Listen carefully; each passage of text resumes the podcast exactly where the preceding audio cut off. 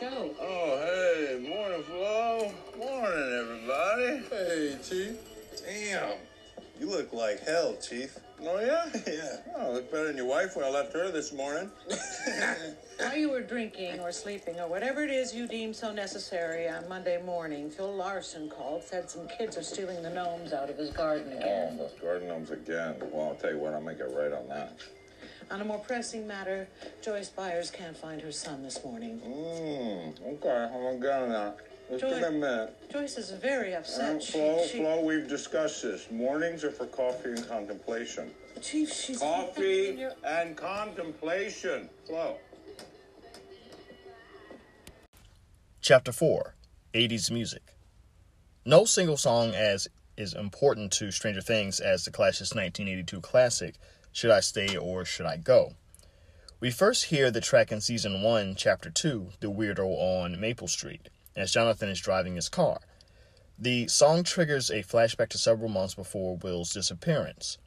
The brothers are hanging out in his bedroom, listening to a mixtape Jonathan made for Will, including songs by The Clash, Joy Division, Television, The Smiths, and David Bowie.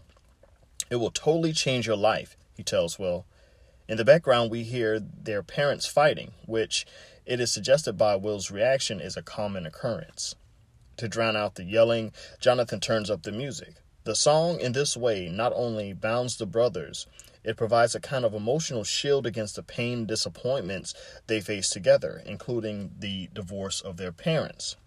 Should I Stay or Should I Go is among The Clash's most famous songs. Part rockabilly, part punk, with a killer guitar riff, it peaked at just 45 on the Billboard Hot 100, but was universally known in the alternative scene and has since become regarded as one of the best songs of the decade. Rolling Stone included the track on their 500 Greatest Songs of All Time list, ranking 228. It seemed probable that Jonathan would have bought the entire album, Combat Rock, which was released in June 1982 and also featured the hit song Rock the Casbah.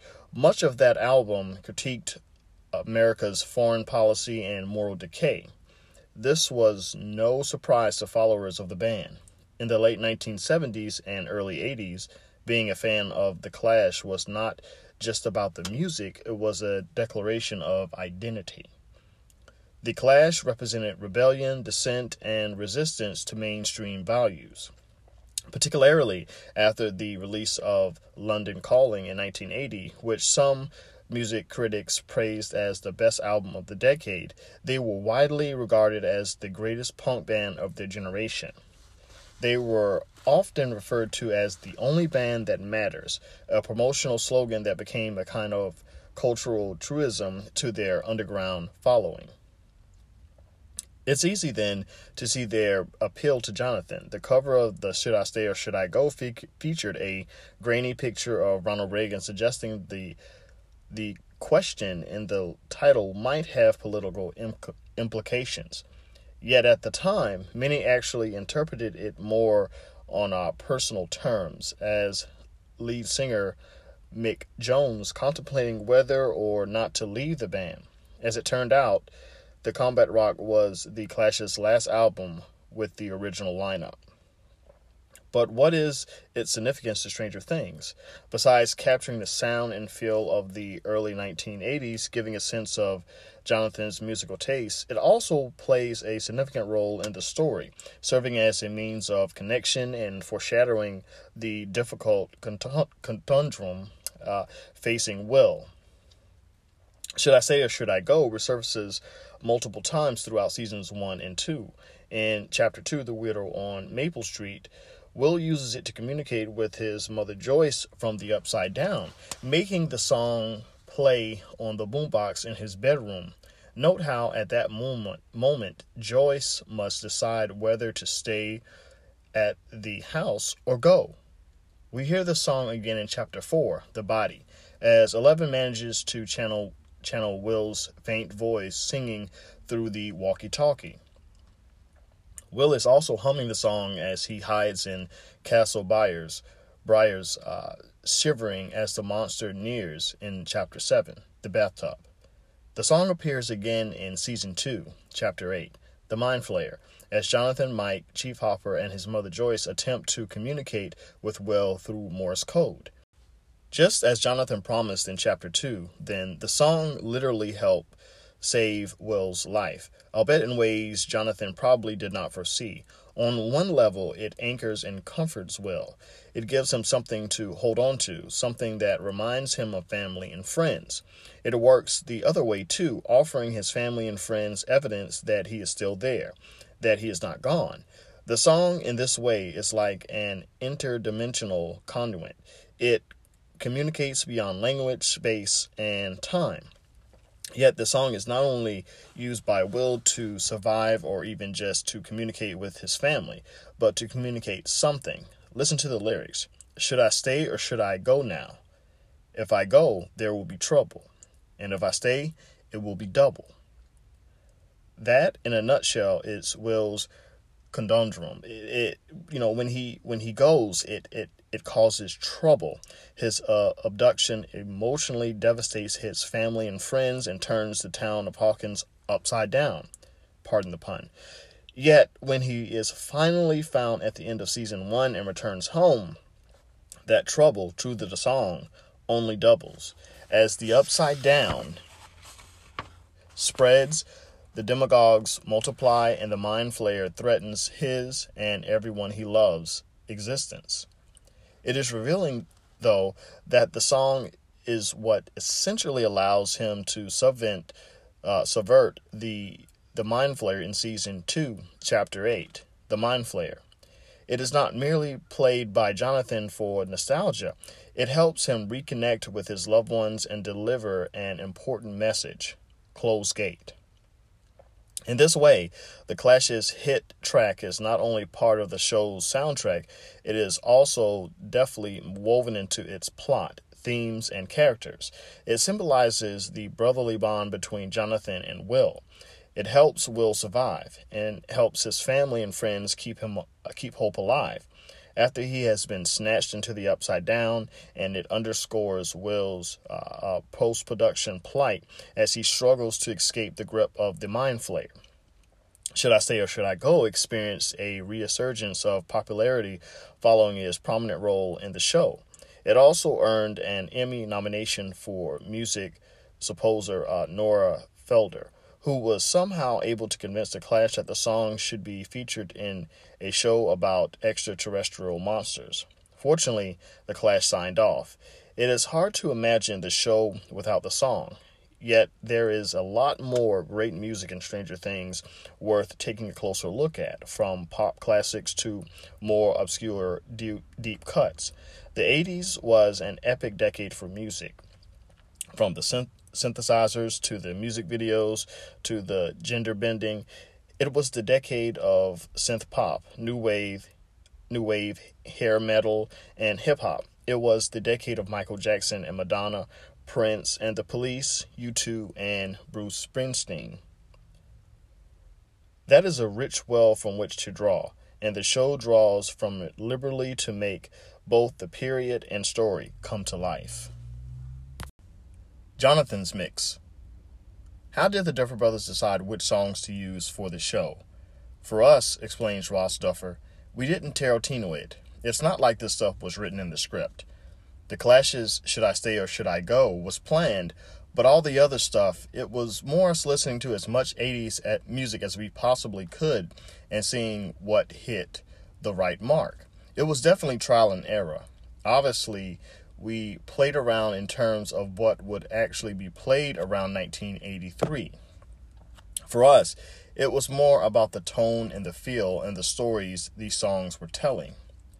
Stranger Things tends to cluster many of its songs around characters. For example, in addition to The Clash, a number of other punk, new wave, and alternative groups are featured in relation to Jonathan, from The Smiths. There Is a Light That Never Goes Out, which plays in one of Jonathan's flashbacks to Reagan's Youths Go Nowhere, which plays on his car stereo in Season 1, Chapter 2, The Weirdo on Maple Street. One of the more poignant examples comes at the end of Chapter 3, Holly Jolly. In the first of a string of effective mood songs used in season one. In this case, the song is Peter Gabriel's cover of the David Bowie classic, Heroes. We know, of course, that Jonathan is a huge Bowie fan, from his conversations with Will to his mixtapes. There's even a poster of the pop icon on his bedroom wall. Yet the use of the song here is not only about Jonathan, but about everyone who cared about Will. The song starts just as what seems to be the boy's lifeless body being pulled out of the lake. We see Chief Hopper, stunned and somber. We see Will's friends looking on with tears. We see sons and mothers embracing. The song and the episode end with Jonathan and Joyce holding on to each other, both nearly broken in silhouette, as police sirens approach in the distance. The Duffer Brothers credit producer Sean Levy, who directed this episode, for picking the song and beautifully weaving it into these final dramatic shots. Another Jonathan Byers called Mood Song plays near the beginning of Chapter 4, The Body. After Chief Hopper leaves the Byers house, they are left to digest the tragic news about Will. The song Joy Division B-side, Atmosphere, accompanies a montage of grieving. We see Joyce racked with pain, but still refusing to accept that her son is gone. Jonathan, meanwhile, lays in his bed with headphones on, overwhelmed with sadness. A requiem of the loss and mourning, the song was originally released not long after the tragic death of Joy Division lead singer Ian Curtis in May 1980. Here, in Stranger Things, it allows the loss of Will, particularly his mother and brother, to fully sink in. In Chapter 5, The Flea and the Acrobat, we hear the haunting New Order instrumental, Elegia, as we watch an emotional montage of Will's friends and family preparing for his funeral. New Order was formed after Joy Division lost its lead singer, Curtis, to suicide. Released on their studio album, Lowlife, in 1985, Elegia was dedicated to Curtis's memory. In Stranger Things, as we listen to its synths and melancholy guitars, we see people going through the ritualistic routines of a funeral before looking on at Will's casket as a priest delivers a sermon. It is another powerful use of a piece of music to capture the devastation of losing a loved one. We hear a number of other tracks that feel culled from Jonathan's playlist, including deep cuts like Blackout by Minnesota new wave band Swing Set and Nocturnal, a dark cinematic track by British rock band Echo and the Bunnymen. How did the Duffers rationalize a kid from a small town Indiana having such extensive knowledge of music? According to music supervisor Nora Felder, it was simply a natural extension of Jonathan's unique identity. With his photography, he is always looking further to capture something unique and special through the lens, explains Fedler.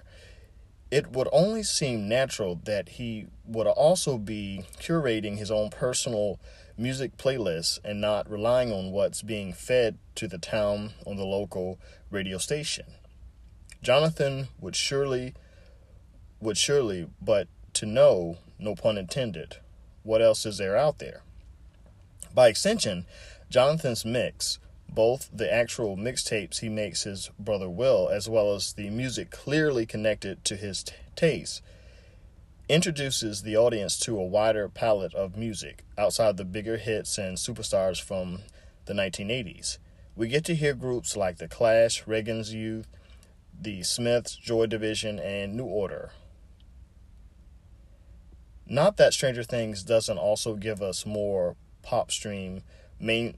mainstream pop. For that, at least in part, we have Nancy and Steve to thank.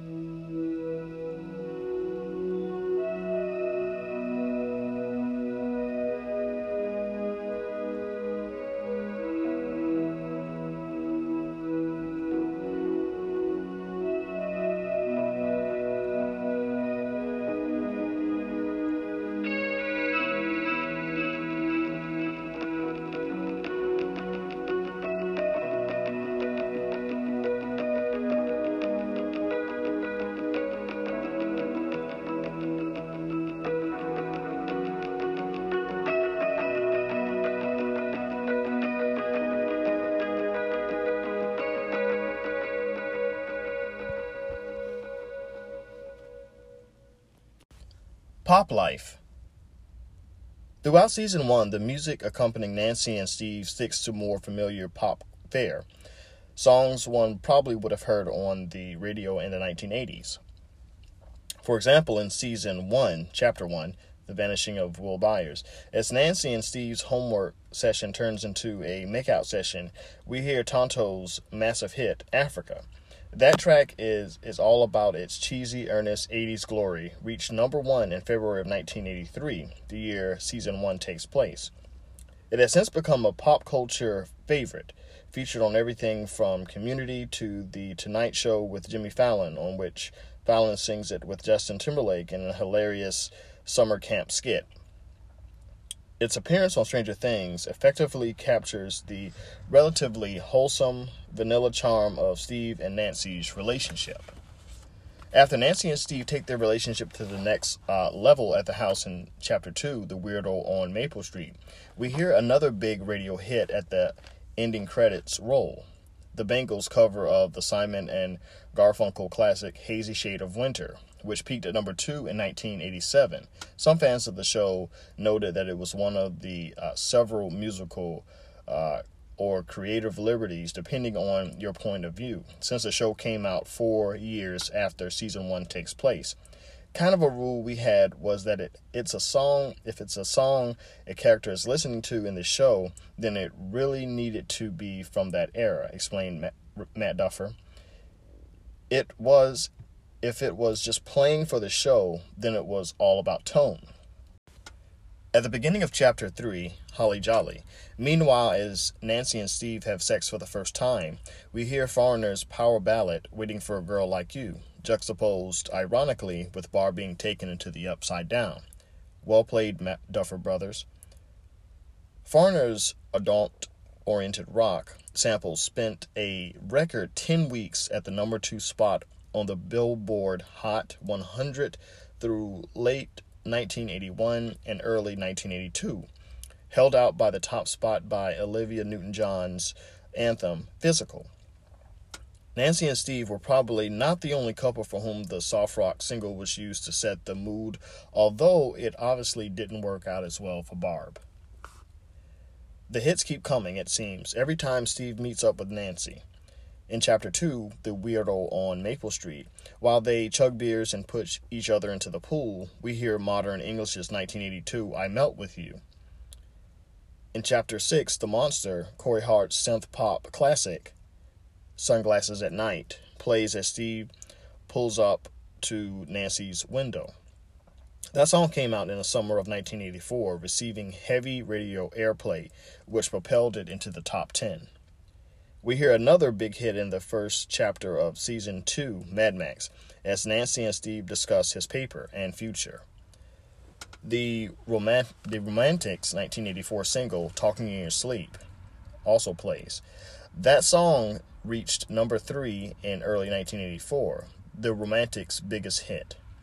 There seems to be a bit of foreshadowing in the song track as well, which is about unintentionally divulging secrets. It is the next episode when a plastered Nancy reveals to Steve that their state of denial about Barb and relationship more generally is bullshit. That episode, incidentally, also features Duran Duran's infamous classic Girls on Film from the British band's self-titled album. The song announced Duran Duran as one of the biggest groups of the 1980s, although as it has also become known as one of the more gratuitous videos of the 1980s or the 1980s MTV movie television era. It's hard to tell if Steve has any favorite genres or artists, or if he simply sticks to what's on the radio. Somehow he seems to like a Huey Lewis and the News kind of guy, although he might also be put into the 70s rock we hear as Raise a Little Hell by Canadian rock band Trooper when he opens the door for Nancy and Barb in Season 1, Chapter 2, The Weirdo on Maple Street. the Queen's hammer to fall in season 2, chapter 6, The Spy, and he and Dustin prepared to check on Dart. We get a greater sense of Nancy's taste as the show evolves, which, in addition to more popular tones or tunes, also contains some out-of-the-box surprises. For example, in her bedroom, instead of an artist one might expect like Madonna, we see a poster of Debbie Harry from Blondie, an edgier choice that shows more independence than one might assume. During a phone conversation with Barb in Chapter 2, The Weirdo on Maple Street, we also hear British new wave band Debauchee Mode's Enjoy the Silence, which, granted, isn't nearly as out of the box as some of Jonathan's favorites, but does put her closer in to him in terms of preferences. As the series progresses, the music reflects the changing dynamics of Nancy's relationships. In Season 2, Chapter 3, The Polywog, for example, after Nancy breaks up with Steve, we see Jonathan and Nancy sitting on his car, having lunch at school, as the Psychedelics' Furs 1984 new wave ballad, The Ghosting You, plays in the background. The lyrics describe finding someone who suddenly changes the way you experience the world, and coincides perfectly with Jonathan and Nancy's mutual confession about the losses they have experienced and their recognition that they get with each other in a way most do not. The music, in between the alternative tastes of Jonathan and the more mainstream synth pop of Nancy, symbolizes the melding of their relationship. Tellingly, in the next episode, Chapter 4, Will the Wise, after lying to her parents about where she will be that night, we hear The Clash's 1981 single, Radio Clash, as Nancy walks out to meet Jonathan. In Chapter 5, Dig Dug, likewise, as Nancy and Jonathan are pulling up at Maury Bauman's bunker, Can I Do What I Want? A song by electronic punk band Shock Therapy plays on the car stereo. Not only do these songs communicate her connection to Jonathan, they also express her glowing rebellion and empowerment as she seeks to redress Barb's death.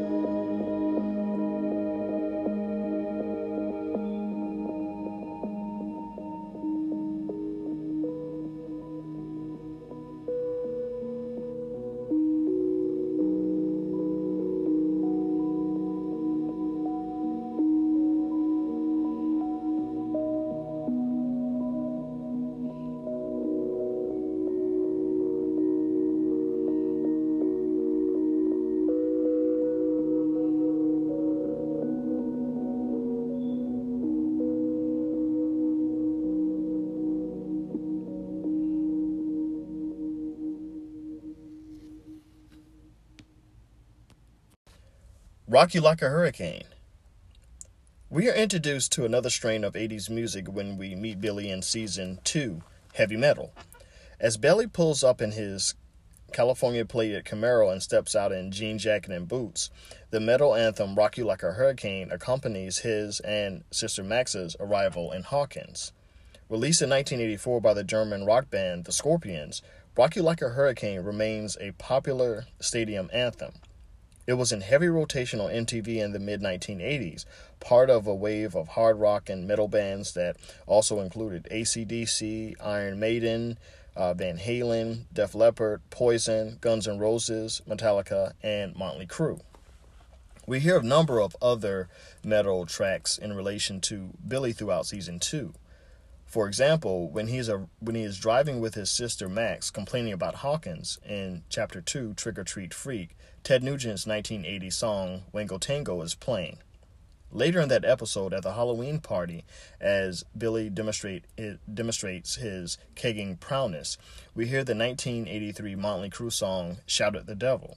At the same party, Jonathan sees a girl with black hair and makeup and mistakenly asks if she's just like a member from the glam rock group band Kiss. In fact, as Jonathan should know, given his alternative aptitude, she is dressed as Suex Sue from Suex and the Banshees. We hear some deeper metal cuts as the season continues. In Season 2, Chapter 5, Dig Dug, as Billy drops Max off at the arcade, Metal Sport blares from the car radio, a song from obscure metal band Hitman. In Chapter 6, The Spy, while he lifts weights at his house, he is listening to Round and Round by hair metal band Rat as MTV plays on the TV. Billy's metal obsession is even more evident in his room decor. On the wall, we see a poster of Metallica's 1983 album, Kill 'Em All. We also see a poster for the more obscure British metal band Tank's 1982 album, Filth Hounds of Hades, which may also be a clever nod to the demogods that begin to wreak havoc on Hawkins in Season 2. Oldies. Most of the 1980s music in Stranger Things correlates with the adults. For example, when Chief Hoffer walks into the police station in Season 1, Chapter 1, The Vanishing of Will Byers, we hear Can't Seem to Make You Mine, a 1966 song by the rock group The Seeds. In Season 2, Chapter 2, Trick or Treat Freak, we get a better sense of Chief Hoffer's musical taste as he is flipping through his record collection at the old cabin. We see him pause on an album by 70s rock band Supertramp before settling on Jim Carosi, although, all right, here we go, he says, before putting on Carosi's 1972 track, You Don't Mess Around with Jim. Hoffer displays some classic dancing moves before the pair get to work cleaning up the cabin. In Season 2, we also get a pretty epic mix of lame parent music from Joyce's new boyfriend, Bob Newby. The generational contrast between Bob's taste and Jonathan's taste is highlighted in Chapter 1, Mad Max, when Jonathan is trying to convince Will that it's okay to be different and weird. Who would you rather be, Bowie or Kenny Rogers, he asks. Will grimaces at the idea of Kenny Rogers. Exactly, says Jonathan. It's no contest. Well, Will says some people like Kenny Rogers. Just as Will says it, Bob walks in. I love Kenny Rogers. The boys laugh as the unapologetically dorky and enduring Bob picks up a VHS rental of Mr. Mom, hooing with delight. In the next episode, Trick or Treat Freak, sure enough, we hear Bob listening to a Kenny Rogers duet with Dolly Parton, the 1983 classic Islands in the Stream, as he enjoys slow dance in the living room, incidentally, another Kenny Roger Dolly Parton duet, The Bargain Store, is playing when Nancy and Jonathan are getting supplies to kill the monster at the Army Supply Store in Season 1, Chapter 6, The Monster. Karen Wheeler also brings some solid parent music to the table. In the Season 2 finale, The Gate, as she soaks in a bubble bath and reads a trashy romance novel, she is listening to The Way We Were, Barbra Streisand's sappy ballad from the 1973 movie of the same name. Notably, the music gets a little more upbeat and current after Billy shows up. After she watches him take off in his Camaro, Donna Summer's I Do Believe I Fell in Love plays the B-side to the classic 1983 hit, She Works Hard for the Money. Setting the mood. There are some other great mood songs that are less character-based instead of establishing a certain feel or tone in the latter half of Season 1. For example, in Chapter 7, The Bathtub, as the kids prepare this sensory deprivation pool in the Hawkins Middle School gymnasium, Fields of Coral, played by Vangelis. If the name isn't familiar, it certainly was in the 1980s, a Greek composer who helped bridge the worlds of classical and electronic music.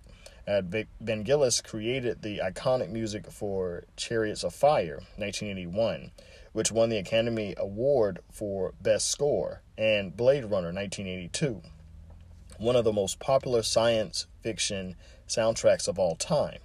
He also contributed to the soundtrack of Carl Sagan's groundbreaking TV show Cosmos, A Personal Voyage, explored more in Chapter 8. In Chapter 8, The Upside Down, meanwhile, we hear Horizon, played by Tangerine Dream, while Chief Hopper has a flashback to his daughter's battle with cancer. Like Vangelis, Tangerine Dream, an electronic group from Germany, help revitalize and revolutionize the sound of music film with synth-heavy and buoyant scores. Among more than 20 films they contributed to in the 1980s were Risky Business, starring Tom Cruise, and Firestarter, the Stephen King adaptation starring Drew Barrymore. In Stranger Things, Horizon creates an intensity that not only captures the gravity of Hopper's loss, but also stresses the importance of the mission at hand. Okay, so I'm going to break the wall here for just a few seconds. Okay, before I go back to reading the rest of Setting the Mood. Okay, so one of my favorite artists of all time of over 20-some-odd years is featured in the show as well. And when I heard it, I literally jumped out of the seat while watching this scene in Stranger Things. Anyway, here I go back to reading. Finally, there is Moby's When It's Cold, I'd Like to Die, also in Chapter 8, The Upside Down. This one featured in the dramatic scene when they find and resuscitate Will, which is juxtaposed with the final moments of his daughter, Jane's life. One of only a handful of songs not from the 1980s. When It's Cold, I'd Like to Die came out in 1995 on the album Everything Is Wrong, a relatively obscure collection of haunting electronic-based songs. In Stranger Things, it carries one of the more important, powerful scenes in Season 1, as the audience finally fills in the gaps from Hopper's past and the relief of rescuing Will is subdued by another child that could not be saved. Such songs help give Stranger Things an emotional depth not found in many genre films. The show, however, is just as effective at establishing upbeat tones. Obvious examples of this include Ghostbusters by Ray Parker Jr. as the boys get ready for Halloween, as well as Whip It by the post-punk new wave band Devo. The later track, which plays as the boys pull up to the arcade in Season 2, Chapter 1, Mad Max, was originally released in 1980 and became an unexpected hit due in part to its quirky music video, which became a staple of the early MTV era. The seemingly nonsensical lyrics satirize music optimism with a string of motivational cliches inspired in part by the novelist Thomas Pynchon. It fits the boys' quirky outsider identities while offering a feel of some of the unique, colorful sounds of the 1980s. Early in season 2, we hear another zeitgeist song, a song that establishes a sense of the period and place, Just Another Day by Oingo Boingo, an American new wave band. The song plays to a montage of shots from around Hawkins, a woman jogging, a Radio Shack, a theater marquee featuring the Terminator, people heading to work. While Just Another Day was released in 1985, it feels right at home in the fall of 1984. Finally, another important zeitgeist character song comes in Season 2, Chapter 7, The Lost Sister, as Eleven boards a bus to Chicago. The song Bon Jovi's classic rock, Runaway, a bit obvious, perhaps, but effective. The song was released in 1983 and became Bon Jovi's first top 40 hit in 1984. In the show, of course, the song about a girl who feels trapped and ready to break out on her own matches Eleven's state of mind.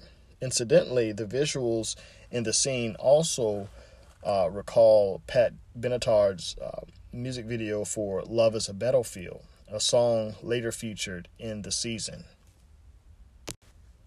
The Holy Trinity of Pop. At least over its first two seasons, there has been no music in Stranger Things from the Holy Trinity of 80s pop, Michael Jackson, Prince, and Madonna.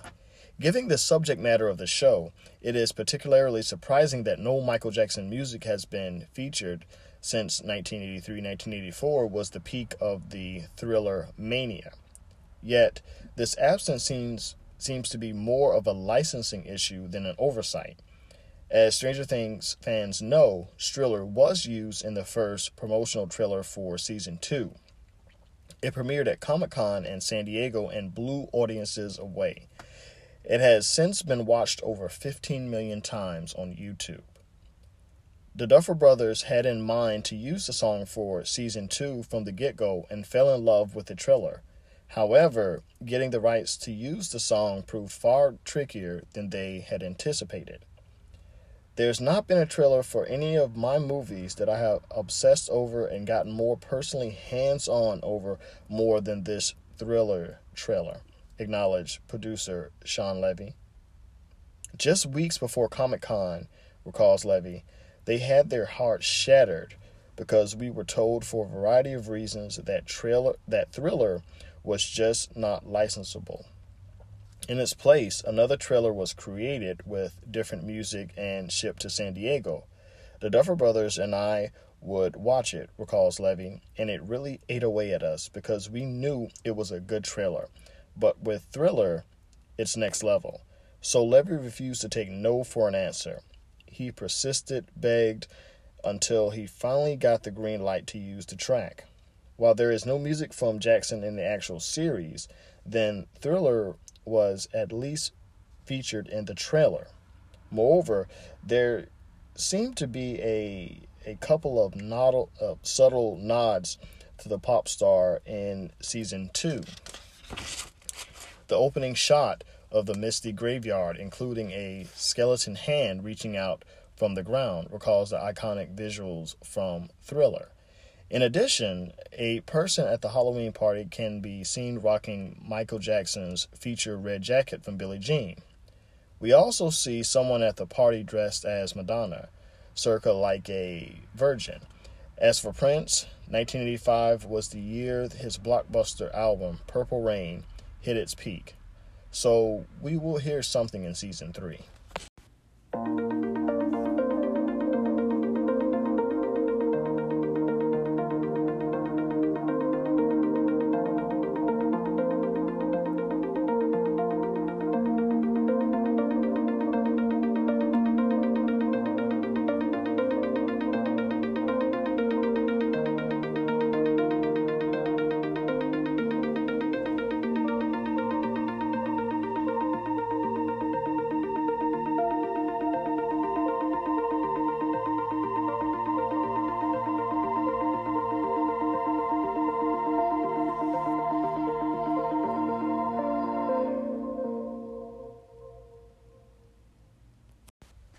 The Snowball Playlist.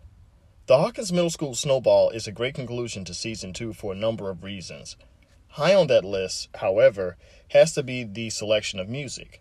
It begins with Pat Benatar's Love is a Battlefield.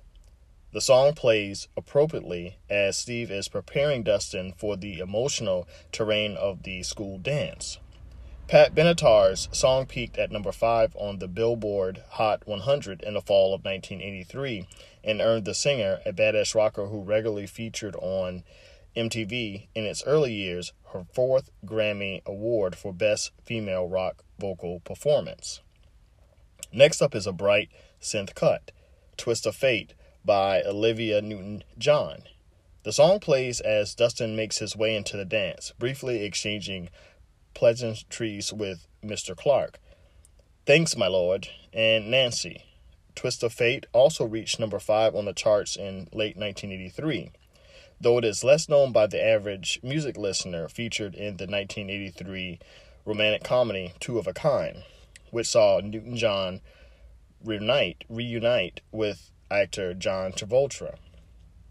The song was Newton-John's attempt to establish a hipper image following her goody-goody role as Sandy in Grease, 1978. In addition to providing the right buoyant mood for the dance, it also seems to subvertly foreshadow the twist of fate awaiting the characters in the days and months to come.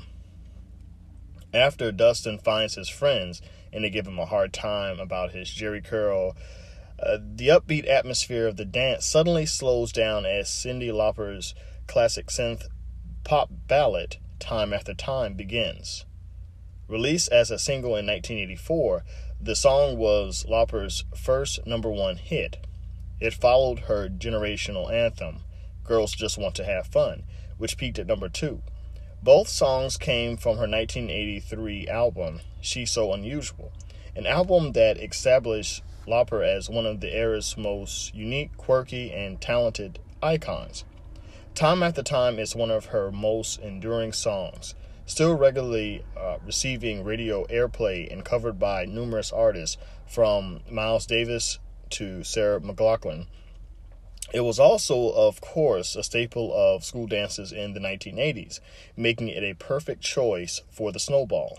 And finally, there is Every Breath You Take, the most popular song of 1983, topping the charts for an incredible 8 weeks and one of the biggest hits of the decade.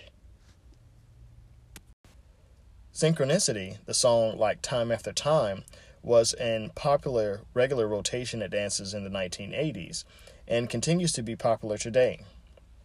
In Stranger Things, it hits right at the climactic moment when Mike sees Eleven walk in. However, in many ways, the song is darker than its tone suggests. Its songwriter, Sting, has repeatedly registered his bemusement at how often it is misinterpreted as a simple love song, when its lyrics communicate obsession, jealousy, surveillance, and control. The Duffer Brothers, however, were aware of this and perfectly utilized the song's paradoxical nature. We first hear it as a simple love song at a dance, but as it continues, we move outside the glittery confines of the gymnasium. The camera gradually begins to tilt and Dutch angle. Oh, can't you see? You belong to me. The music begins to fade and is finally shallowed as we find ourselves looking at a much darker version of Hawkins Middle School and in the Upside Down.